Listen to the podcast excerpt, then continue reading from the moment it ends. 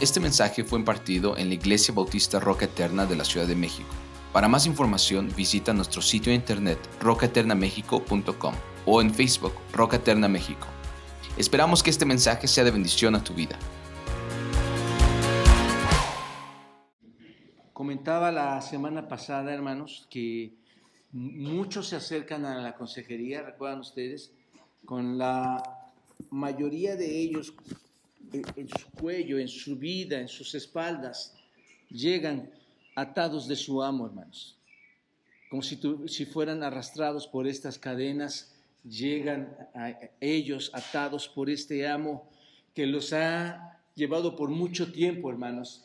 Cuando tú ves a alguien triste, deprimido, confundido, cuando ves a, hay un amo que los está dirigiendo a esa esclavitud a la cual están atados.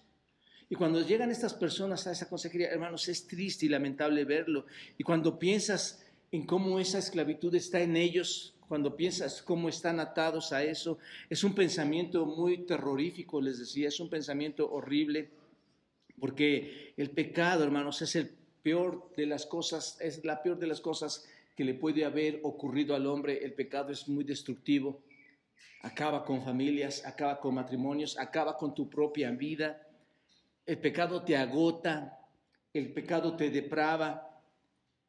Y no hay cosa más grande que pudieras haber experimentado en tu vida, sino más que el pecado que te está o, o te había afectado en demasía. El pecado nos mata, hermanos, y nos mata a todos. Y gracias a Dios que por su bondad, por su gracia, por sus misericordias, por su fidelidad, hermanos, nosotros no estamos dirigidos a donde deberíamos ir, que es el infierno. La Biblia describe el pecado, hermanos, como algo tremendo, algo profanador, una contaminación del alma. Y cuando digo una contaminación del alma, hermanos, piénsenlo de esta manera. El, el alma queda ensuciada, queda obscurecida, hermanos, manchada y queda contaminada cuando el pecado está ahí, cuando el pecado está en ti. Tú no puedes vivir en paz, tú no estás tranquilo. Hay una persona que me llama y me dice, pastor, necesito ayuda. Otra vez volví a caer en esta situación. Pero bueno, ¿sabes lo que significa oír a alguien, a una mujer llorando así? esto es triste porque ves cómo es tan desgarrador el dolor del pecado, hermanos, que parece que son delicias, pero finalmente termina siendo desgarrador. Es inmundicia, como dice Corintios, según a los Corintios 7, es inmundicia de la carne y del espíritu. Ahora, todo esto, hermanos, solo quiero recordártelo para que entendamos lo que significa ser esclavos del pecado. Es una horrible existencia, hermanos. Ser esclavo del pecado es algo horrible. Todos los hombres que viven una vida cometiendo pecado, hermanos, son esclavos de qué? Del pecado. Pero este pasaje es tan maravilloso, hermanos, porque recuerden lo que dicen los versículos 18, 20 y 22, que ahora han sido liberados de qué, hermanos? Del pecado.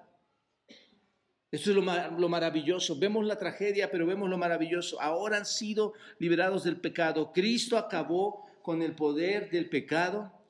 Y este pasaje magistral, hermanos, nos habla de estar libres del pecado. Hemos muerto en Cristo y resucitado y ahora tenemos un nuevo amo, lo que significa que ya no estamos bajo el viejo amo, ya no estamos bajo ese viejo maestro que nos enseñaba. Ahora tenemos un nuevo amo. Y esta mañana vamos a seguir viendo y concluir, hermanos.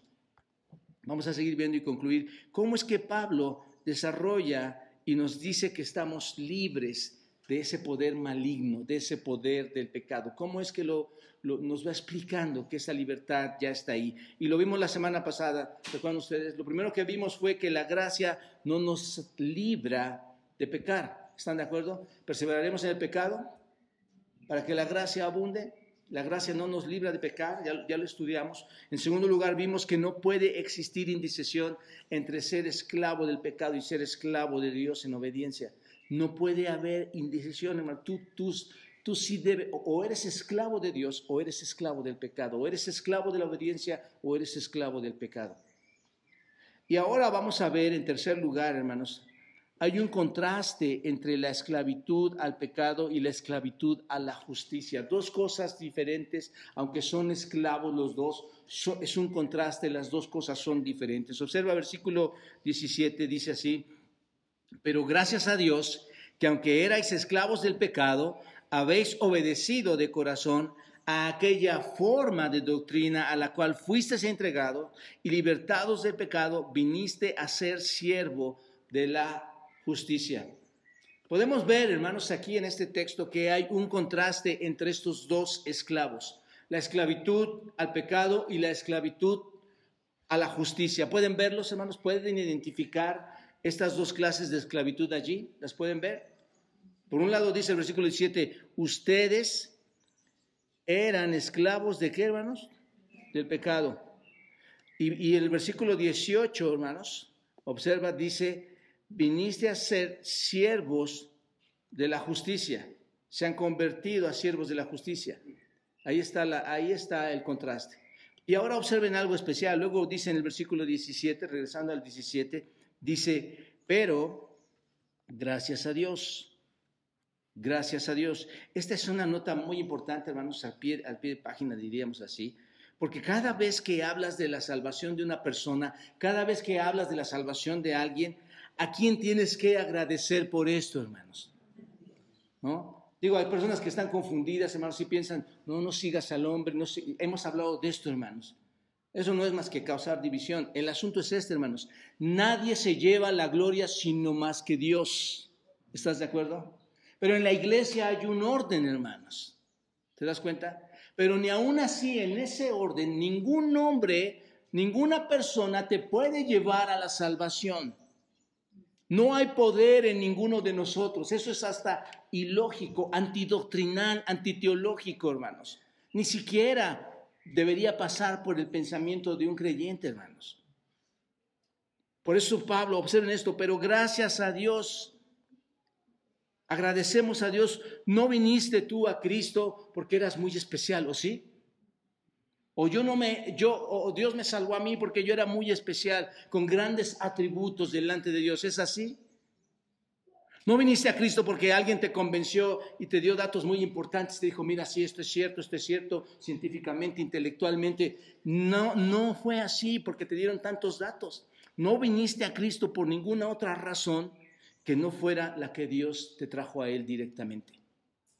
Él es el único que te trae a Él directamente. Y esto es maravilloso, hermanos. Dios voltea tus ojos, te llama desde la eternidad y estás predestinado, estás listo para ser su hijo. Sus formas, sus maneras son, son muy especiales, hermanos. Por la predicación del Evangelio compartimos a muchos de ustedes y Dios en el Espíritu tiene ese poder para transformarlos. Solo Dios es el que puede traernos a Él. Así que siempre le agradecemos a Dios por la salvación, porque Él es el autor y consumador de qué, hermanos? De nuestra fe. Es solo Dios quien puede romper la actividad del pecado. La salvación es de Dios y no es de otra persona. No hay salvación aparte de Dios. La transformación que se nos lleva, que se nos da de la muerte a la vida, al pecado, es solo obra de Dios, hermanos. Y esto es importante, hermanos. Damos gracias a Dios, ¿no es cierto? Empezamos a trabajar con ciertas personas. Y lo que esperamos, hermanos, es que esas personas empiecen a creer, empiecen a entender, empiecen a obedecer y lleguen a ser salvas. Y hermanos, ¿qué es lo que más puede decir uno, uno como pastor, uno como líder, de parte de alguien que estás viendo que se está derramando a los pies de Cristo? ¿Qué es lo que puedes hacer? Agradecer. No es más que agradecer que una persona, que un niño, que un joven está siendo tocado por el poder de Dios, como Él es la única autoridad en salvación, a Él le agradecemos, hermanos. Ahora, de regreso a este contraste, hermanos, entre estas dos esclavitudes. Dice, ustedes eran o erais esclavos del pecado, dice el versículo 17. Este es un verbo, hermanos. Este, este verbo es un verbo continuo o es un verbo imperfecto continuo. ¿Qué significa, hermanos? Es un verbo que en el pasado continuamente cometías esa acción. En el, dice, pero gracias a Dios que aunque erais esclavos del pecado, en, ese verbo continuo, ¿por qué lo mencionan? Porque en el pasado, ¿qué hacías continuamente? ¿Cuánto tiempo? Piénsenlo, hermanos, ¿es verdad esto o no? Sin Cristo, continuamente, desde que tú naciste, pecabas. Y van pasando los años y puedes solo ir recordando tu historia y veías y ves la manera en que te corrompías. Y cada vez te corrompías más. Y eso es lo que Pablo está diciendo. Gracias a Dios porque antes ustedes continuamente, tu realidad en el tiempo pasado es que continuamente pecabas. En otras palabras, en tiempos pasados fuiste continuamente esclavo del pecado. Qué triste, ¿no es cierto, hermanos? Continuamente esclavo del pecado. Esa es la condición natural de todo hombre sin Cristo, hermanos. Esa es la condición natural de todo hombre que no tiene al Señor. Pero a las personas, cuando tú les dices esto, y vayamos a la práctica diaria, a las personas cuando tú les muestras la realidad de su vida, les muestras por qué está sucediendo eso en su vida, les muestras la situación de su pecaminosidad, porque no hay, hermanos, entendámoslo, no hay psicólogo que pueda resolver esto. No hay medicina que te tomes y que lo pueda resolver. Cuando tú les llevas este mensaje, la realidad a los hombres y a las mujeres, que han nacido en este mundo y les dices que su condición por, la, por el asunto por el que están así es por su pecado, hermanos, no les gusta escuchar esto. ¿O sí? No les gusta, hermanos. Pero la realidad es que es así. Bíblicamente, y, date, date, eh, dale gracias a Dios, hermano, que puedes entender esto, que podemos entender esto. La realidad bíblicamente es así. Los hombres y las mujeres en este mundo nacen en esta tremenda condición de esclavitud de pecado. ¿Cierto o no, hermanos? Bajo todos los principios bíblicos, desde el Génesis hasta el Apocalipsis. En Romanos 3, como lo hemos estudiado, versículo 10, ¿qué nos dice, hermanos? ¿Cuántos justos hay? No hay justo. Tú no mientes a una persona cuando le estás diciendo que es una persona pecaminosa y que y el asunto de su vida por el que está atravesando es por su pecado. Por eso les decía al principio, hermanos, qué tan difícil es que se abra ese panal de miel y nos deleitemos en él espiritualmente y nuestra vida cambie. ¿Verdad que es, es impresionante eso? Dice Romanos 3:10, no hay justo, no hay quien entienda, no hay quien busque a Dios. Aún a todos se fueron, corrieron hacia la maldad. No hay nadie, hermano. Los, y obsérvalo, no hay nadie. Los hombres no se dan cuenta de esto y por el contrario, hermanos, esto es lo más lamentable. Un hombre que no se da cuenta de que está en pecado no entiende o piensa que es libre, pero esa persona en realidad, ¿qué está pasando, hermanos? Está esclavizada. Piensa que es libre, pero les pregunto a ustedes, ¿es libre esa persona, hermanos? No. Por eso ver su condición, cuando tú los ves a ellos, en un sentido figurado, los ves arrastrando sus cadenas. La cadena de la mentira, la cadena del robo, la cadena de la maldad, la cadena del engaño. Y, ¿sabes qué pasa? Les compartes esto y tienen miedo de aceptarlo. Tienen miedo de venir a Cristo por, por una razón también muy ilógica, hermanos. Temen que sea algún tipo de esclavitud en su vida. No, yo, voy a hacerme cristiano, voy a ser esclavo. Voy a estar practicando cuando, cuando el venir a Cristo que te hace, hermanos, libre. Ahora eres libre de todas las cosas, pero tienes el conocimiento de decir, no todo me conviene, todo me es lícito, pero no todo me conviene. Esa es la gran libertad que Dios te otorga. ¿Te das cuenta de esto? Pero el hombre sin Cristo dice, me voy a volver esclavo de, la religión.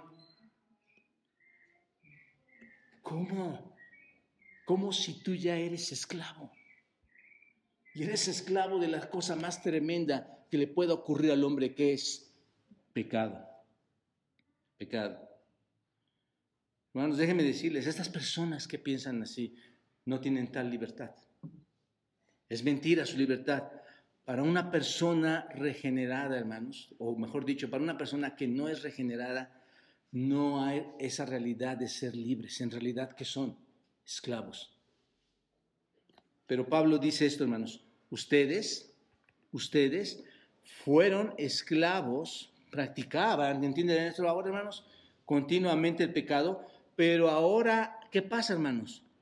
Han obedecido de corazón. ¿Qué significa esto, hermanos? Han obedecido de corazón. Bueno, cuando vinieron a Cristo, no fue algo que hicieron externo ustedes, ¿no es cierto? ¿No es cierto? No fue algo externo, alguna obra que hicieron ustedes, o porque levantaste las manos para ser salvo y elegiste que hoy fuera ese día para tu salvación. Hoy quiero ser salvo, hermanos. ahora sí, ya ven que les decía que poquito a poco después, hoy, hoy ya me decidí, ¿es así, hermanos? Digo, ¿está el llamado de Dios? Primero que todo. No es porque alguien te trajo a la iglesia, no es porque tú decidiste ser salvo o porque ya te bautizaste en el agua, porque hiciste peregrinación a Chalma, ¿no es cierto? O porque terminaste tu seminario. No, no, hermanos. No era algo externo, ese es el punto. ¿De dónde es el asunto, hermanos? ¿Lo pueden ver en el texto? No son obras. ¿Dónde está en el texto, hermanos? En el corazón. Ahí está la clave, hermanos. Era dentro de dónde, hermanos? Del corazón. ¿Y qué fue lo que decidió en el corazón, hermanos? ¿Qué decidiste tú? Obedecer. Decidiste obedecer. Y ahí es donde obedecieron. ¿Quién, ¿Quién decidió recibir a Cristo en el corazón internamente y obedecer? Tú. Tú. Tú. Si es que lo has hecho. Con gusto recibiste esto, con gozo, con un sentido de lo que era la esclavitud en tu pecado, te apresuraste hacia ir hacia Dios y que fuera tu nuevo amo, ¿no es cierto? Decidiste, hoy, hoy quiero, Señor, deseo que tú me perdones y que seas mi nuevo amo. ¿Y qué hiciste? Obediencia, hermanos. ¿Y a qué obedeciste, según esta palabra? ¿A qué obedeciste? Aquí está la respuesta en el mismo versículo 17. ¿A qué obedeciste? obedeciste de corazón a qué, hermanos?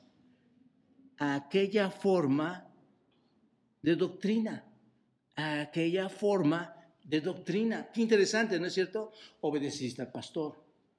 Y como ya eres su gran del gran cuate del pastor, pues ya vas a ir al cielo. Obedeciste en poner las sillas, obedeciste en poner las mesas afuera, obedeciste en dar una clase. Eso es lo más ridículo que pueda haber. Obedeciste a la forma de doctrina. Ustedes creyeron a esa forma de doctrina que es el cuerpo de la verdad de todas las cosas. Es el cuerpo de la verdad salvadora, hermanos. ¿Se dan cuenta? Esta palabra, la forma, es tupos. Significa, esta palabra significa molde, hermanos. Esta palabra es un molde. Es un patrón, por decirlo así. Da la idea de un molde, un molde en donde tú lo pones a fundir a fuego, esos elementos, y se, empieza a llenar. Piénsalo de esta manera, es un molde que es en forma de esclavo. ¿De acuerdo? Esta forma es una forma, en, un molde de esclavo, de siervo, de sirviente. Cuando vienes a este mundo, o cuando venimos a este mundo, hermanos, los, los, los niños, desde que nacimos, ¿Dónde, nos, ¿Dónde fuimos vertidos? ¿En qué molde fuimos vertidos, hermanos? En la caída de Adán y Eva. En un molde de pecado. Y saliste de ese, de ese molde ya fundido y saliste de ese molde y, y fuiste traído a este mundo. ¿No es cierto? ¿Cómo eras? ¿Esclavo de qué? Del pecado, ¿no es cierto? por ese pecado de Adán, por ese ADN de Adán y de Eva, nosotros caímos en ese mismo molde, venimos a este mundo y nacemos en el mundo de la esclavitud del pecado. ¿Te das cuenta de esto? Eras, por decirlo así, una estatua, un esclavo para pecar. Pero gracias sean dadas a Dios, como dice aquí el apóstol Pablo, hermanos, pero gracias sean dadas a Dios que tú respondiste a qué? a, veces respondiste, respondiste lo que es el verdadero, la verdadera forma de doctrina. ¿Qué es esto? Respondiste a la verdadera forma que es el Evangelio, hermanos. Respondiste al verdadero evangelio. Hasta aquí. ¿Te acuerdas de esto? ¿Recuerdas esto? ¿O, eres un o eres salvo porque eres hijo de cuna cristiana? ¿Te das cuenta que eso es otra de las cosas ridículas? Tú, tú no naciste, tú naciste en un molde de esclavitud, de pecado. Pero cuando escuchaste la forma de doctrina que es el Evangelio, ¿qué ocurrió? ¿No es cierto que se abrieron tus ojos? ¿No es cierto que entendiste la verdad de las cosas? ¿No es cierto que viste a Cristo ahí? ¿Que viste el perdón de pecados en la cruz? ¿Que la resurrección significaba algo? ¿Que su ascensión significaba algo y que la esperanza de su regreso significa algo? Entendiste algo que no podías entender. ¿Por qué? Porque estabas en un molde de pecado. Obedeciendo a esa mala forma de doctrina en ese sentido, hermanos. Cuando Dios te vio en ese molde de esclavitud del pecado, ¿qué hizo, hermanos? Por eso dice Pablo, gracias a Dios, por su gracia, ¿qué hizo, hermanos? Te tomó, te derritió otra vez, te redujo a nada puso todas las cosas, los elementos básicos, muerte, crucifixión, sepultura, resurrección, derramamiento de sangre, el cordero que quita el pecado del mundo, puso todos estos elementos básicos, hermanos, y mientras te estabas fundiendo ahí otra vez, Dios te volvió a verter en ese molde, y este molde es la forma de doctrina a la cual fuiste entregado nuevamente, y aquí estás. ¿Te das cuenta? Aquí estás ahora otra persona, una nueva criatura en Cristo. Las cosas viejas pasaron, todas son hechas nuevas. Ha sido fundido no por, no por engaño, sino por una convicción, porque tú creíste, estás convencido, nadie te engañó, ¿te das cuenta? Es por convicción, por la obra, obviamente por la obra inicial del Espíritu Santo, pero ahora eres revertido en un nuevo molde. Y cuando este metal ya está frío, ya está listo, ya está endurecido, por decirlo así, hablando de una estatua, hermanos, y te levantan, estás en una nueva forma. ¿Qué es ese molde, hermanos? ¿Qué es, qué es esta forma? ¿Qué es este molde? ¿Qué significa forma? ¿Qué significa? Es la forma de doctrina. Te has conformado al molde de la verdad. Esto es, te has conformado a qué? Al Evangelio, a su palabra. Ahora te has conformado a esto, ahora eres nuevo, todo nuevo. La enseñanza a la que te sometes, cuando te, a la que te sometiste cuando te convertiste en cristiano, ahora cuando, tú, cuando esa enseñanza llega, cuando ese, nuevo, ese evangelio nuevo llega a ti, eso imprime en ti tu identidad. Ahora eres y te conviertes en una imagen de obediencia, de verdad, de esclavitud, pero a Dios. ¿Alguna vez te has dado cuenta de que esto fue lo que sucedió en el pasado o sucedió hace poco en ti? ¿Te has dado cuenta de esto? ¿No es cierto que llegó el Evangelio y, imprimió en ti esa verdad y ahora eres una nueva criatura? ¿No, experimentaste esto? Eso es lo que pasa en las personas cuando empiezan a comprender, empiezan a entender y es el Espíritu el que está dando este razonamiento, hermanos. Vienes a la iglesia, por decirlo así, con nosotros pasas un tiempo con nosotros, porque nada se menosprecia, hermanos. Aquí no, no se trata de, es que yo le di el 20% y el, otro hermano dio el 15% y la otra iglesia dio el 30%. Todo es poder de Dios. Y cualquier palabra que venga de la escritura, dada desde el púlpito o desde un asiento, hermanos, es poder de Dios, mientras sea su palabra. Y vienes a la iglesia con nosotros por un tiempo, lo que, el tiempo que sea necesario. ¿Y qué hacemos, hermanos? ¿Qué hacemos? ¿Te invitamos a la maldad? ¿Te invitamos a que te divorcies? ¿Te invitamos a que, a que abandones a tus hijos? ¿Te invitamos a las drogas, al sexo? A nada de eso se te invita. Cuando llegas a la iglesia, vienes y derramamos aquella doctrina que es el Evangelio para que la obedezcas voluntariamente, ¿no es cierto? Es lo que estamos haciendo en este momento. Estamos derramando la palabra de Dios, el mensaje de Dios, el evangelio de Dios en ti y te estamos poniendo en ese molde para que lo escuches. para que lo obedezcas voluntariamente. Ahora eres, por decirlo así, cuando eso está sucediendo, ahora eres en sentido figurado una estatua, un esclavo nuevo. Pero eres esclavo ahora nuevo de quién? De Dios. Solo Dios podría derretir a esa vieja persona, ¿no es cierto? No hay, no hay manera que lo haga a otra persona, hermanos. Y derramar toda esa bondad, esa misericordia y esa salvación en este nuevo molde y dar una nueva forma a esa persona. El que es una vez esclavo, hermano, el el que alguna vez fue esclavo, con falsas enseñanzas, ahora es esclavo de Dios y obedece a la verdad de la doctrina. ¿Te das cuenta? Por eso, hermano, no, nos dejemos engañar. No existen los hermanos o las hermanas si no, si no se volcaron en obediencia a la verdad de esta doctrina. Y la verdad de esta doctrina te libera de todo. ¿Estás de acuerdo? Saben, mis amados hermanos y amigos, y sobre todo mis hermanos, escuchen esto bien, ustedes no pueden inventar su propio molde. Tú no puedes inventar tu propia forma. Y eso es lo que hace el mundo hoy en día, hermanos. Todo el tiempo está tratando de inventar la forma en que puede ser salvo, hermanos. La forma en que puede salir de ciertas situaciones la forma en que puede acabar con aquellas cosas que le agobian. No, tú no puedes quitar la esclavitud de tu cuerpo. Necesitas entrar a ese molde, necesitas entrar a esa forma de doctrina, a esa verdad que es el Evangelio. Tú no inventas nada, porque todo lo que tú inventes será tu propia tumba. Estás cavando tu propia tumba, tu propio fracaso. ¿Te das cuenta? La escritura y este texto nos deja muy claro, hermanos, que es la forma de doctrina de Dios. ¿Te das cuenta?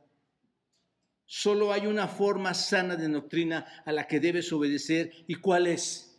La enseñanza del Evangelio, la enseñanza de las Escrituras, la enseñanza de la verdad. No hay más. Dejémonos, hermanos, de ver aquellas cosas externas que nos van a ayudar a cambiar. La gente piensa, cambiándome de iglesia me va a ir mejor cambiándome de doctor me va a ir mejor. Cambiándome de escuela me va a ir mejor. Pregúntate por qué no te aceptan en todos esos lugares. Es tu pecado. Es el molde en que estás diseñado. El verdadero creyente, hermanos, es moldeado en la verdadera doctrina, en la verdadera verdad. ¿Entendemos esto, hermanos? Cree en el Señor Jesucristo. Aquí está lo sencillo. Hermanos. Cree en el Señor Jesucristo y serás salvo. Confiesa tus pecados, serás salvo. Confirma el señorío de Dios. Es lo que estamos aprendiendo todos los miércoles. Confirma el señorío de Dios. Confirma que Él es Dios. Confirma que Él te gobierna. Confirma que Él te creó. Confirma que Él tiene control de todas las cosas. Ponle por encima de todo. Confirma la enseñanza del Evangelio. Y entonces vas a, vas a saber que la verdadera doctrina ha llegado a ti. Hay solo una forma de doctrina que te lleva a ser siervo de Dios. Tienes que entrar a ese molde y dejar de ser esclavo del pecado. ¿Están de acuerdo?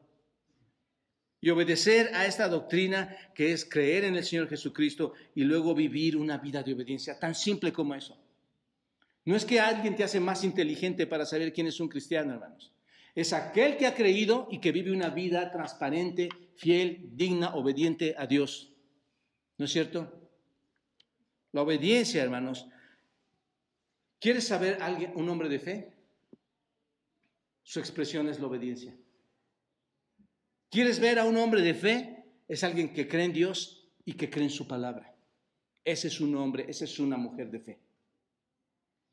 1 Pedro 1.22 dice, habiendo purificado vuestras almas por la obediencia a la verdad. Purificaron nuestras almas. ¿Cuál fue la cosa que cambió en nosotros? Y lo vamos a ver en un momento más. ¿Qué fue lo que cambió en nosotros? ¿Qué se purificó? Habiendo purificado vuestros cuerpos, obedecieron a la verdad. ¿Dice Pedro eso? Habiendo purificado, ¿qué hermanos? Corazón, lo de adentro, lo que vemos en el texto, el corazón. La carne sigue ahí, por eso quieres hacer lo que quieres hacer.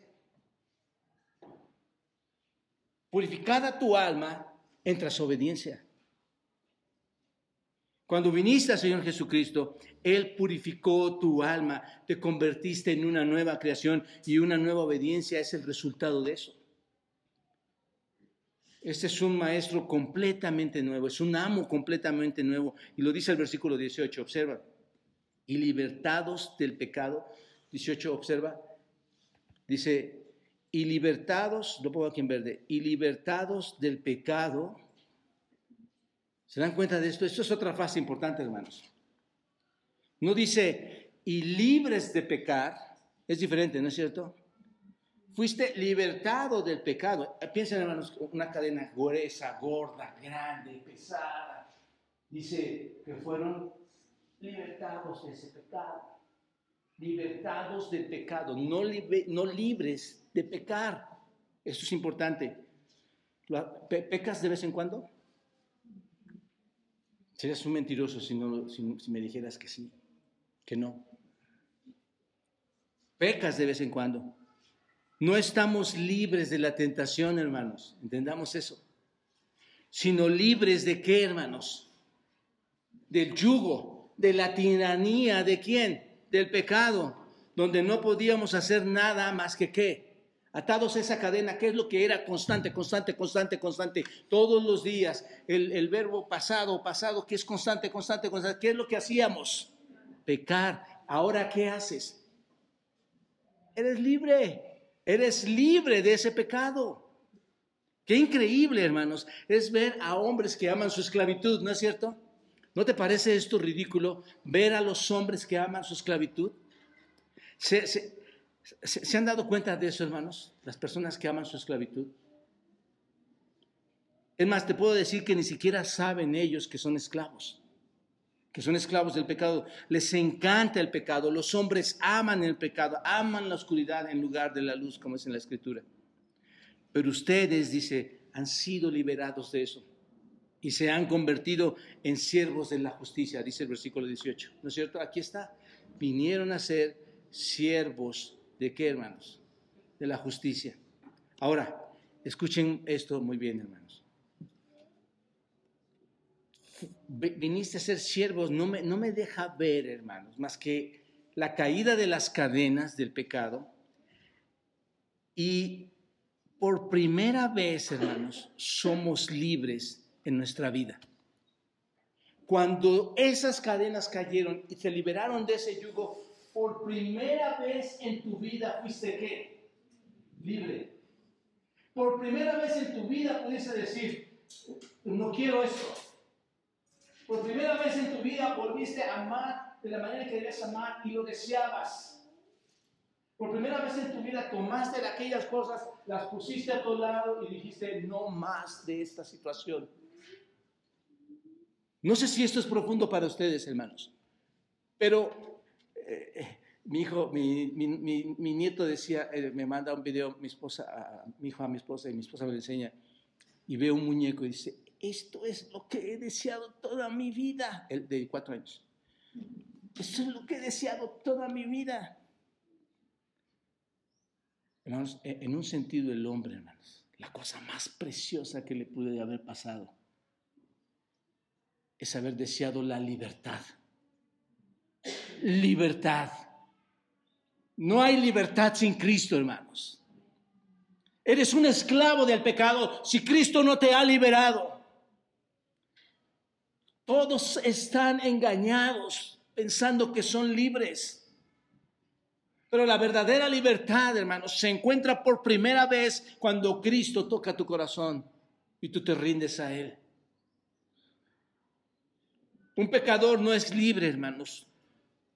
Todo lo que puede hacer un pecador, ¿qué es? ¿Qué es lo que puede hacer perfectamente alguien que no es libre? Pecar. Ahora lo entendemos más claramente, ¿no es cierto? ¿Por qué? Porque esa es su naturaleza, pecar, pecar. Así que por primera vez en tu, en tu vida, y dale gracias a Dios, eres libre. ¿Y libre de qué, hermano?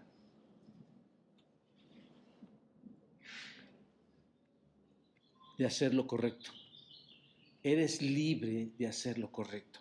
¿Te das cuenta? Esa es la libertad cristiana. no el libertinaje cristiano. Esa es la libertad cristiana. Un, un cuarto asunto, hermanos, aquí que Pablo nos sigue explicando. Tu estilo de vida debe adaptarse a tu naturaleza. ¿Es verdad esto, no, hermanos? Versículo 19. Hablo como humano por vuestra humana debilidad, que así como para iniquidad presentaste tus miembros para servir a la inmundicia y a la iniquidad. ¿Aquí queda claro eso, hermanos? Presentaste. ¿Cuánto tiempo lo presentamos, hermanos, mientras no teníamos a Cristo? Todo el tiempo, todo el tiempo, constantemente, constantemente. Así ahora, para santificación, presenten sus miembros para servir a la justicia. Básicamente Pablo dice, cuando dice hablo, hablo como humano, bueno, básicamente está diciendo, estoy tratando de acomodar lo mejor que puedo esto. Estoy hablando de manera en la que hablan los hombres, para que puedan entender la verdad divina. Quiero hablarles como a hombres. en otras palabras, les estoy reduciendo en analogía a un esclavo y a un amo. Quiero que ustedes lo entiendan con esta analogía. Les hablo como humano. Bueno, y solo, tenemos, solo estamos tratando, hermanos, de entenderlo de la mejor manera posible, ¿no es cierto? Pero bueno, Pablo está hablando de nuestra, de nuestra conducta, hermanos, de nuestra conducta de vida. Y les empieza a hablar. Y dice algo muy interesante en este versículo 19, obsérvenlo. Así que por la así que para iniquidad ¿qué hicimos, hermanos? Presentaste tus miembros para servir a la inmundicia y a la iniquidad, así ahora para santificación presentad tus miembros para servir a la justicia. En otras palabras, si el versículo 18, hermanos, si en el versículo 18 ya eres un siervo de la justicia, entonces ahora actúa como tal. ¿Estás de acuerdo? Si tú ya eres un siervo de la justicia, ¿cuál debe de ser tu naturaleza ahora? Siervo de la, la obediencia a Dios, siervo a la verdad, que tu naturaleza se identifique con lo que dice ser. ¿No es cierto? Hermanos, es imposible que alguien que dice ser obediente a Dios tenga un problema contigo, quiera divorciarse contigo, quiera no perdonarte, quiera no hablarte. ¿Están de acuerdo en eso, hermanos? Tiene que identificarte. Si ya eres siervo de la justicia, entonces actúa como tal. El punto es este, hermanos. Ahora tu estilo de vida, y cuando digo tu estilo de vida, ¿en dónde es, hermanos? Hay, factores internos y externos. Ahora tu estilo de vida, ¿cuál es? Tu carne. Ahora tu estilo de vida debe adaptarse a tu naturaleza. ¿Cuál es tu naturaleza? Tu interior, ¿no es cierto? Tu hombre interior. Tu carne se debe adaptar a qué? Al hombre interior. ¿Por qué, hermanos? ¿Por qué al hombre interior? ¿Recuerdan las clases pasadas? El hombre, el alma es la que ha sido qué? Transformada. La carne se adapta a esa, a esa naturaleza transformada. En el pasado, conforme a tu amo anterior, conforme a tu familia anterior, conforme a tu práctica, era rendir continuamente tus miembros a quién? A la maldad, ¿no es cierto? Ahora rendir tus miembros a la justicia. Observa, esta palabra miembros, que, aparece varias veces aquí, hermanos, esta palabra miembros, miembros, melos, ¿qué significa, hermanos? Los miembros son las partes corporales. Los miembros son la carne que está pegada a nuestros huesos. Es el cuerpo mortal. Ese es el asunto, hermanos. La persona en el estado de pecado entrega su cuerpo al pecado, ¿no es cierto? Su estado natural, ¿cuál es? Pecar. Está en pecado, su estado natural es pecar. Y dice, la, eh, observen, presentaron a la inmundicia. La palabra inmundicia significa impureza. Esta palabra, hermanos. Inmundicia es impureza. Esa palabra habla, cuando hablas de impureza, estás hablando de algo que es que contamina lo interior. La inmundicia contamina lo interior. Y luego observen, la palabra iniquidad significa la, eh, la maldad, es maldad, es el desastre externo. Entonces, estas dos palabras nos llevan a un asunto, hermanos.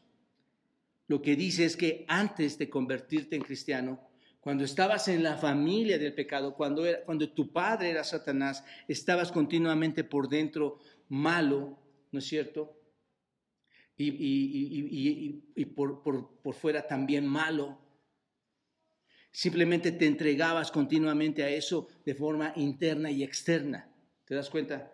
El cuerpo del pecado en una persona no regenerada, hermanos, está en completa armonía con su naturaleza. Su alma, su cuerpo, como lo vemos aquí, están de acuerdo con el pecado conforme a su amo y por lo tanto solo peca, solo peca, hace mal continuamente. Ahí está inmundicia e iniquidad. Pero Pablo dice en el versículo 19, hermanos, aún así, aunque está esto, presenta, entrega ofrece, ¿qué hermanos? Tu cuerpo, tus partes corporales, entrega, presenta, ofrece tus partes corporales, ¿para qué? Para servir a la justicia. ¿Te das cuenta? Porque ¿qué hermanos? ¿Qué produce servir a la justicia?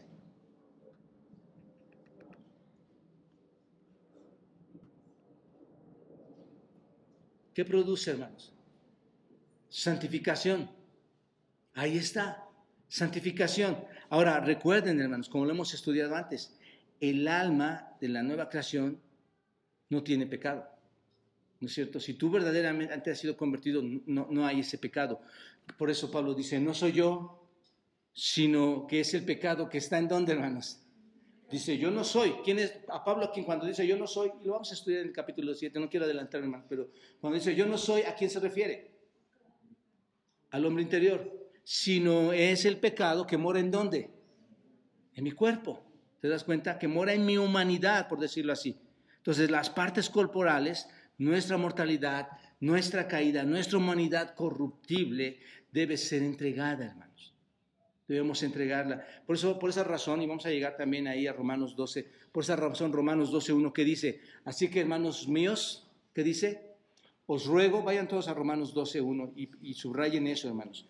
Dice ahí, así que hermanos, os ruego por las misericordias de Dios, que, que presentéis, ¿qué, hermanos? Ahí está, que presentéis vuestros, ¿qué? Cuerpos, cuerpos, ¿en qué, hermanos? En sacrificio vivo, santo, agradable a Dios, que es vuestro culto racional. Pregunta para ustedes, ahí en Romanos 12.1. ¿Dónde está el problema entonces, hermanos? ¿Dónde está el problema? En el cuerpo. El cuerpo, no es así, el cuerpo es el problema. Y es por eso que no dice, os ruego por la misericordia de Dios que presentéis su alma, que presentéis su espíritu. ¿Dice eso? No, porque eso ya es, eso es nuevo, hermanos. Eso no está sin contaminación. Presenta, no dice que presentes tu, a tu alma, tu alma es una nueva creación. Pablo dice, presenta a tu hombre interior, ese, ese ha sido transformado, hermanos. Él dice que presentes qué? Tu cuerpo. Porque ahí es donde está el problema, hermanos. En nuestro cuerpo están nuestras grandes batallas, ¿no es cierto? ¿Quieres ir a la iglesia?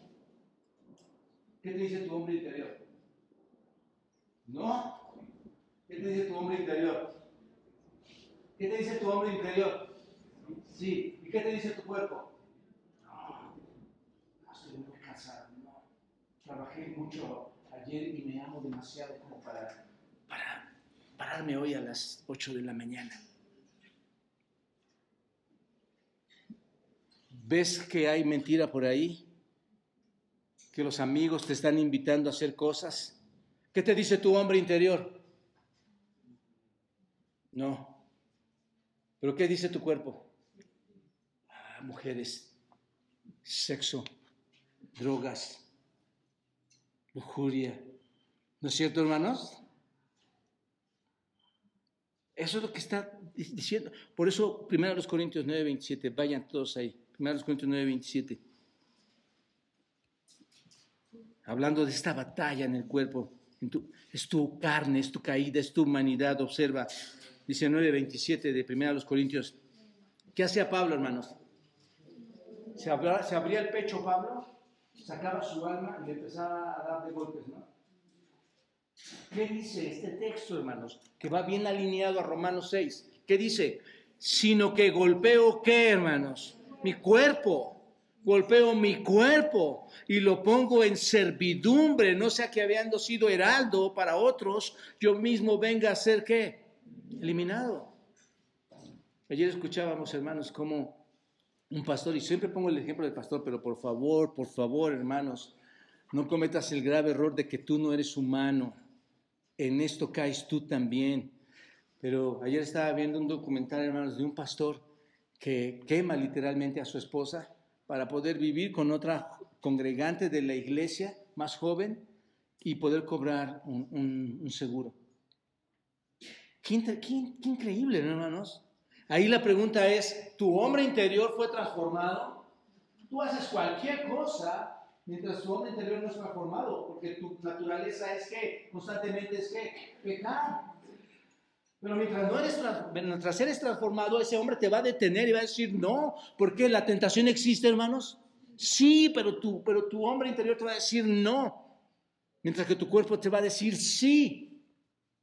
Pero aquí el punto, hermanos, es que la batalla, la victoria, como lo vimos la vez pasada, ya la tenemos en Cristo. ¿Dónde está, muerte, tabijón? ¿Dónde, oh sepulcro, tu victoria? La muerte, hermanos, la tenemos victoria, pero por, pero por encima de la muerte también tenemos victoria sobre el pecado. Y somos capaces de hacer lo que dice Pablo, poner este cuerpo en servidumbre, porque este cuerpo es feo, ¿no es cierto, hermanos? Bueno, el mío no tanto pero el cuerpo es feo, ¿no es cierto, hermanos? Es feo. Te llama a hacer lo que quieres. Y lo peor, ¿sabes qué? Al otro día estás diciendo, ¿por qué lo hice? ¿Por qué lo hice? Y ahí está esta jovencita de mente que no me la puedo sacar, diciéndome, pastor, ayúdeme, por favor. Ayúdeme, no puedo más con esto. es un infierno. Oren, oren por todos nuestros jóvenes, hermanos por nuestros niños. Diría yo, hermanos, muchos de ellos no saben lo que hacen. Señor, perdónalos. De verdad.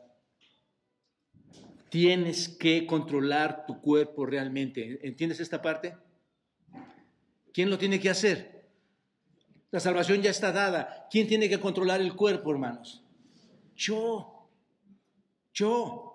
Escucha con atención, cuando llegaste a la salvación en nuestro Señor Jesucristo, la gracia de Dios no te fue dada para que te permitas vivir en pecado tras pecado como, como tú quisieras hacerlo. ¿Para qué se te dio la salvación, hermano? Para que nunca volvieras a pecar.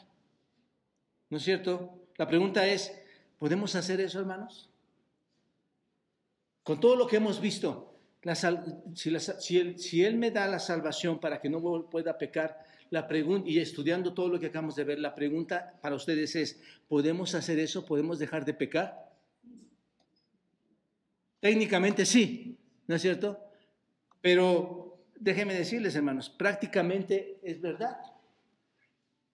En la práctica, si no nos estuviera escrito nada de esto, hermanos, en Dios lo podemos hacer y en la práctica nos cuesta trabajo. ¿Qué es lo que necesitamos hacer solamente? La instrucción cuál es? Somete tu cuerpo. Porque hay un poder dentro de ti que ya ha vencido y lo puedes lograr. ¿Se dan cuenta de esto?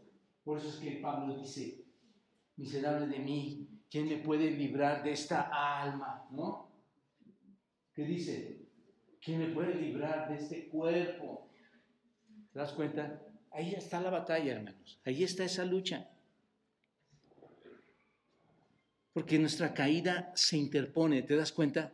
Eres salvo, pero nuestra caída se interpone. Queremos hacerlo cada vez más. Caemos, pero cada vez más quieres seguir progresando en santificación, ¿no es cierto? Por eso el versículo 19 dice, así que ¿para qué? ¿Para qué, hermanos? Para, ¿para qué, hermanos? Para santificación, ¿qué debo hacer? Presenta, entrega, cede, ¿qué? Tu cuerpo, tus miembros, ahí está. Entonces, cuando tú quieras estirar la mano y quieras ver pornografía y digas, voy a, celular, voy a abrir mi celular, voy a abrir, ¿qué tienes que hacer, hermano? Si verdaderamente eres un hombre nuevo, someter el cuerpo, ¿no es cierto? Alejarte de ahí. Si quieres engañar a tu esposa, ¿qué tienes que hacer? ¿Verdad? Dejar de tener todas estas relaciones, alejarte de ahí, dominar, someter tu cuerpo, ¿no es cierto? a santificación presenta tus miembros, tus ojos, tus oídos, tus manos. Eso es lo que es justicia, hermanos. Justicia significa hacer lo correcto. Por eso dice que miembros para servir a qué? A hacer lo correcto, a la justicia. Porque la santidad es el estado de perfección al que Dios nos quiere llevar, hermanos. Así como la iniquidad conduce a la iniquidad, el hacer lo correcto, ¿a qué nos conduce, hermanos?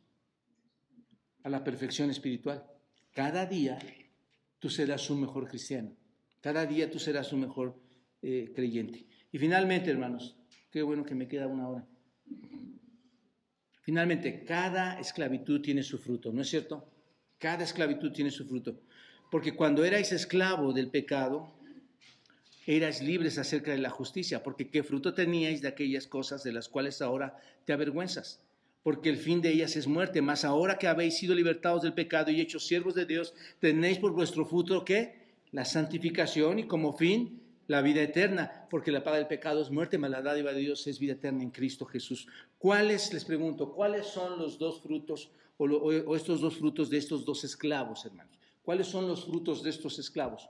Bueno, primero, ¿dónde termina el pecado, hermanos? Básico, viendo el texto. ¿Dónde termina el pecado? Observen, versículos 20 y 21. Son muy simples. Y la verdad nos queda muy poco tiempo. A la vez son muy profundos, pero son muy simples, hermanos. Versículo 21, ¿qué dice?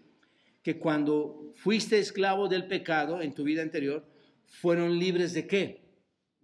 ¿Recuerdan la vida anterior? ¿Cómo era constante, hermano? El pecado, ¿no es cierto? Cuando eras en tu vida anterior fuiste libre de qué? De la justicia. Este, el 20, por favor, ajá. Porque cuando eras libres, cuando eras libre del pecado, erais libres acerca de cumplir la justicia. Entonces, esto es, libre de hacer la justicia, decimos que justicia es hacer lo correcto. ¿De qué eras libre mientras vivías en pecado? de hacer lo correcto. Ahí está, por eso digo que es muy simple. Eres libre de hacer lo correcto. Y hoy la gente sin Cristo es libre de hacer lo correcto, no está comprometido a hacer nada correcto en ese sentido. Entonces, no tenías ninguna necesidad de responder a hacer lo correcto, a hacer la justicia. Hay quienes piensan, hermanos, aquí está un punto. Hay quienes piensan que hacen lo correcto, ¿no es cierto? Ah, estoy haciendo cosas buenas, este, estoy haciendo cosas honorables. ¿A nivel humano lo están haciendo? Sí, Sí, ellos pueden hacer, podrían estar haciendo cosas buenas, pero cuando Dios comienza a hablar a la vida de estas personas acerca de sus normas, y que por cierto sus normas las dictó Él, cuando empieza a hablar de estos, están totalmente libres de esto, hermanos. No están obligados a ejercer esta justicia, lo que Dios ha escrito, no están obligados. ¿Por qué, hermanos? Porque no tienen la capacidad de hacer esto, ¿no es cierto? Tú sí la tienes pero los demás no tienen, están libres de hacerlo. Y mira el versículo 21, pero ¿qué fruto tenéis? Tenían de aquellas cosas de las cuales ahora se avergüenzan, porque en fin de ellas, ¿qué es? La muerte. ¿Qué fruto tuviste? ¿Qué fruto tuviste? La respuesta es ninguna. La respuesta, no tuviste ningún fruto. El fruto que teníais cuando estabas, cuando, cuando cuando no eras regenerado, cuando estabas en Cristo, el único fruto que tenías, ¿cuál era, hermano? La vergüenza. ¿No es cierto? Por eso hay gente, hermanos, que tú, cuando, tú, cuando hablas con ellos no te pueden mirar a los ojos. Porque el fruto de su vida es la vergüenza, hermanos. Caminan con la, ves y no, no, pueden ni levantar los ojos porque hay pecado en su vida, hermanos. Hay vergüenza en su vida. Ese es, recuerden, hermanos, esa es su vida cotidiana, vivir en pecado. Entonces te avergüenza todo tu pecado. Estabas en vergüenza, te avergonzaba todo tu pecado, te, avergüenza haber engañado, te avergüenza haber mentido, te avergüenza haber extorsionado a otros, te avergüenza haber hecho lo que hiciste, ¿no es cierto? El único pecado que nos trae, hermanos, ¿qué es entonces? La vergüenza. Qué precioso, hermanos. Ustedes han escuchado a hermanos dar su testimonio aquí. Qué precioso es escuchar un testimonio, ¿no es cierto, hermanos? Cada vez que conocemos a alguien nuevo nos da su testimonio y para mí esto es impresionante, hermanos, a todos los testimonios. Pero de lo último que quiere hablar alguien que ha sido transformado en su vida, hermanos, es lo que hizo en el pasado, ¿no es cierto? El sexo, las drogas, engaños matrimoniales, eh, algún pecado maligno, crímenes, cualquier cosa. Es lo último que quieren hablar, hermanos. O muchas cosas más. Ya no disfrutan de ese pecado, hermanos. Ya no lo disfrutan. Es una pena. Eso que hicieron es una vergüenza para ellos. Es una vergüenza para nosotros lo que hicimos. Entonces, si esto es cierto, hermanos, la pregunta sería, ¿por qué querremos venir a, nuestro Señor Jesucristo y luego seguir pecando? ¿Tiene sentido, hermanos? Si el único fruto, hermanos, es la vergüenza, ¿por qué seguir pecando entonces? Hermanos creyentes, ¿se dan cuenta de esto? ¿Entendemos esta parte? ¿Y a dónde conduce todo esto, hermanos? Versículo 21. El fin de todas las cosas, ¿cuál es? Muerte. ¿No es cierto? Obviamente no la hemos experimentado los que estamos aquí físicamente y tampoco la hemos experimentado, porque ¿a qué muerte, a qué muerte está haciendo referencia? A la segunda muerte, a la muerte espiritual, al infierno, a la muerte del alma. Ahí es donde nos conduce el pecado. Ese es el fruto final, hermanos. ¿Te das cuenta? Pero ahora observa el versículo 22. Más ahora, qué precioso es esto, hermanos. Más ahora habéis sido liberados del pecado y hechos siervos de Dios. Ahora que ha, sucedido esto, tienen por su fruto, ¿qué, hermanos? Liberado, siervo de Dios. Ahora, ¿cuál es tu fruto? La santificación y como fin la vida eterna. No significa que eres libre de pecar. ¿Entendemos esto, hermanos? Ya lo he estado explicando. ¿Por qué? ¿Cuál es la razón? ¿Por qué no soy libre de pecar? Ahí está el cuerpo. Solo significa que estás libre de qué entonces, hermanos. Ya, puedo moverme, ya puedo salir de esa tiranía, ya no me gobierna. ¿Te das cuenta? Ese es el asunto. Ya te has convertido en un esclavo de quién ahora. Te ponen las nuevas cadenas que no pesan, que son de oro, que son benditas y que es para servir a Dios, ¿no es cierto? Ahora, tienes un fruto completamente diferente. ¿El resultado cuál es ese fruto? La santificación. Creo que si tú eres realmente salvo, si realmente has declarado ser salvo y, la vida divina de verdad está, está dada en ti y eres una nueva creación, la santidad se debe manifestar, ¿no es cierto? Si tú verdaderamente eres salvo, ¿qué debes manifestar? Santidad. No hay, no hay otra cosa, hermanos. Santidad. No existe, no existen los cristianos sin fruto. Aprendámonos eso, hermanos. No hay cristianos sin fruto. ¿No es cierto? Este, hay, a ver, ¿un árbol da frutos o no? Por lo menos hay, mangos chiquitos, ¿no es cierto, hermanos? Y hay mangos bien grandes. ¿Cuál, cuál prefieres? Pues grandote, pero de todas maneras el chico pues es un fruto, ¿no es cierto? Dice algo. Algo se visualizó en ese árbol, ¿no es cierto? Es posible que tengas frutos pequeños, pero aquí, pero eh, en, tu vida, en, tu vida matrimonial, por aquí, por allá tienes frutos, pero tiene que haber algo de fruto. Ese es el punto que quiero llegar. Tiene que haber un fruto de santidad. Dios es un Dios que, hermanos, santo, santo, santo, que nos invita a qué? ¿A ser qué? Santos como Él es santo. No podemos ser como Dios, pero podemos caminar como la misma santidad de Dios, hermanos. ¿Están de acuerdo? Entonces, ¿y a qué nos conduce esa santidad, hermanos? Exacto. Bien, hermana. Tenemos estrellitas. Así le decía a la chiquita ahorita. Gracias, hermana. Eso nos conduce a qué? A la vida eterna. Vida eterna, hermanos, qué precioso es oír, ¿no? Ah, me conduce a la vida eterna. ¿Qué es la vida eterna, hermanos? Vivir eternamente, ¿no es cierto? ¿Eso es lo que nos satisface, tener la pura vida eterna, hermanos? No. ¿Cómo es tu vida aquí? Piénsalo de esta manera. ¿Cómo es tu vida aquí? ¿Tiene calidad?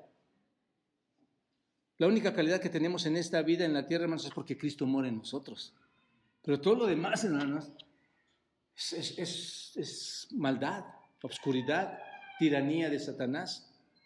Y la vida, cuando dice que tendremos vida eterna, no solo la vamos a tener por la largura, por la, por la eternidad, hermanos, sino que vamos a tener una calidad de vida diferente a la que tenemos aquí.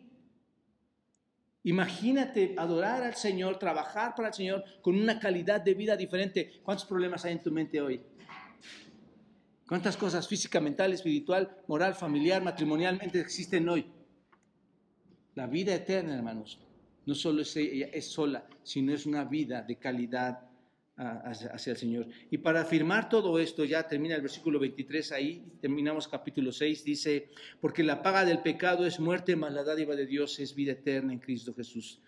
La palabra paga, hermanos, esta, la palabra paga, ¿qué significa? Y esto es fácil para nosotros. ¿Qué es una paga? Salario, un, ingreso. ¿Cómo, ¿Cómo es que logras tener un salario? Bueno, hay muchos que lo logran tener sin trabajar, pero normalmente, ¿cómo logras tener un salario? Trabajando, ¿no es cierto? Trabajando. Entonces es justo lo que significa esto, hermanos. Es algo que te has ganado. Tú te lo ganaste, así como recibes tu salario todos los, todas las quincenas, o semanal o mensual, así como recibes ese salario por lo que tú has hecho, eh, eh, que quede claro esto, hermanos, por lo que tú has hecho, por lo que tú has trabajado, por lo que tú tanto te has esforzado, es la misma idea. Aquí, por lo que tú tanto te has esforzado, por lo que tú tanto has trabajado, ¿qué te has ganado? ¿Qué te has ganado? La muerte. Tú te lo ganaste, ¿no es cierto? Tú has ganado la muerte, te has ganado una vida muerta eternamente, el infierno te lo has ganado. ¿Para cuánto tiempo, hermanos? Para siempre. Pero gracias otra vez sean dadas a Dios que hay otro lado de este, en este absoluto que existe en la Biblia, hermanos. ¿Cuál es? Mas la dádiva de Dios es vida eterna en quién, hermanos? En Cristo Jesús. Observa el versículo 23. ¿Es un qué, hermanos? ¿Qué, qué, qué significa esto? Regalo. Regalo, ¿no es cierto? Significa dádiva. Ok. Pregunto entonces a ustedes, ya que estamos entendiendo estos términos. ¿Puedes ganar la vida eterna? No, ¿por qué? Porque es un regalo. ¿Estás de acuerdo? ¿Qué es lo que sí te puedes ganar? La muerte, porque es tu paga, te lo ganaste. Pero esto es un regalo, hermanos, es un don gratuito de Dios. No puedes ganártelo entonces, ¿por qué? Por tus propias obras, por tu trabajo, no lo puedes, la vida eterna en Cristo no te la puedes ganar por tus obras. ¿Te das cuenta? Y el mundo está tratando de ganarse por sus obras al mundo, hermanos. Por sus obras, su vida. ¿Te das cuenta? Entonces, si quieres lo que mereces, que es la muerte eterna, ¿quién te la va a dar? Dios. Y si quieres lo que no mereces, ¿quién te lo va a dar? Dios, la vida eterna. Aquí termino, hermanos. ¿Cómo consigo ese regalo? ¿Cómo consigo ese regalo? Hermanos, ¿cuántos, ¿cuántos de ustedes pudieran estar aquí hoy simplemente perdiendo el tiempo? Porque la paga va a llegar. Mi deseo es que tú no llegues aquí y salgas como, como entraste perdiendo el tiempo. Si entiendes este texto por el que oramos al principio, que el Espíritu nos iluminara, si lo entiendes, ¿cómo consigues ese regalo?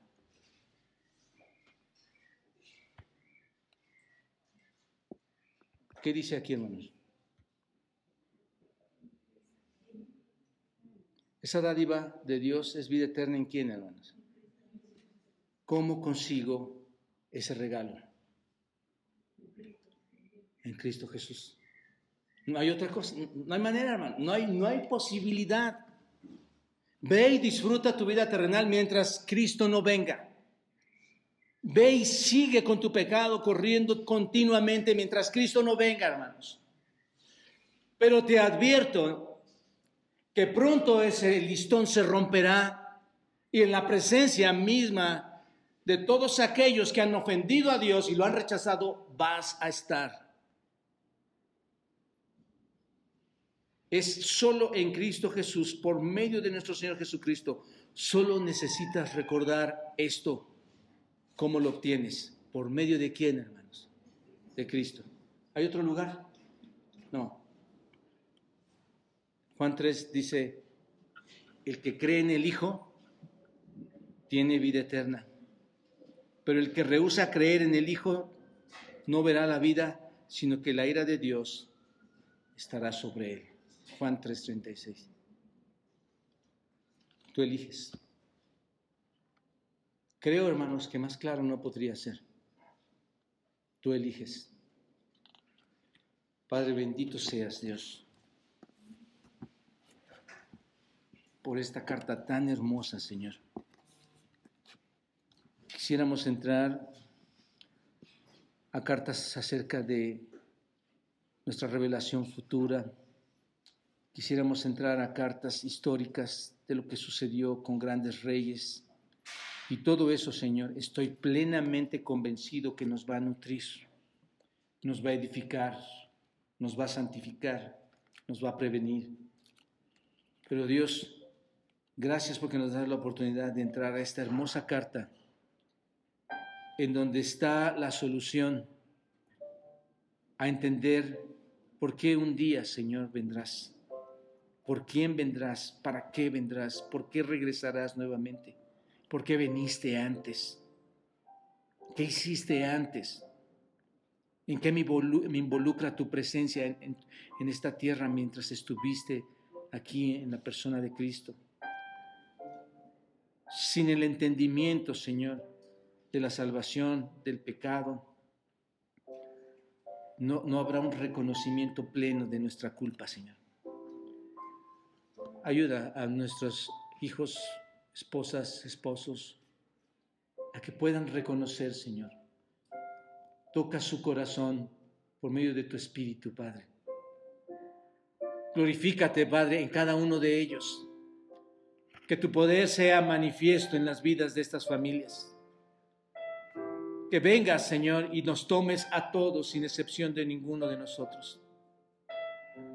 Perdónanos, Padre, y gracias por tu gracia derramada en Cristo Jesús. Amén.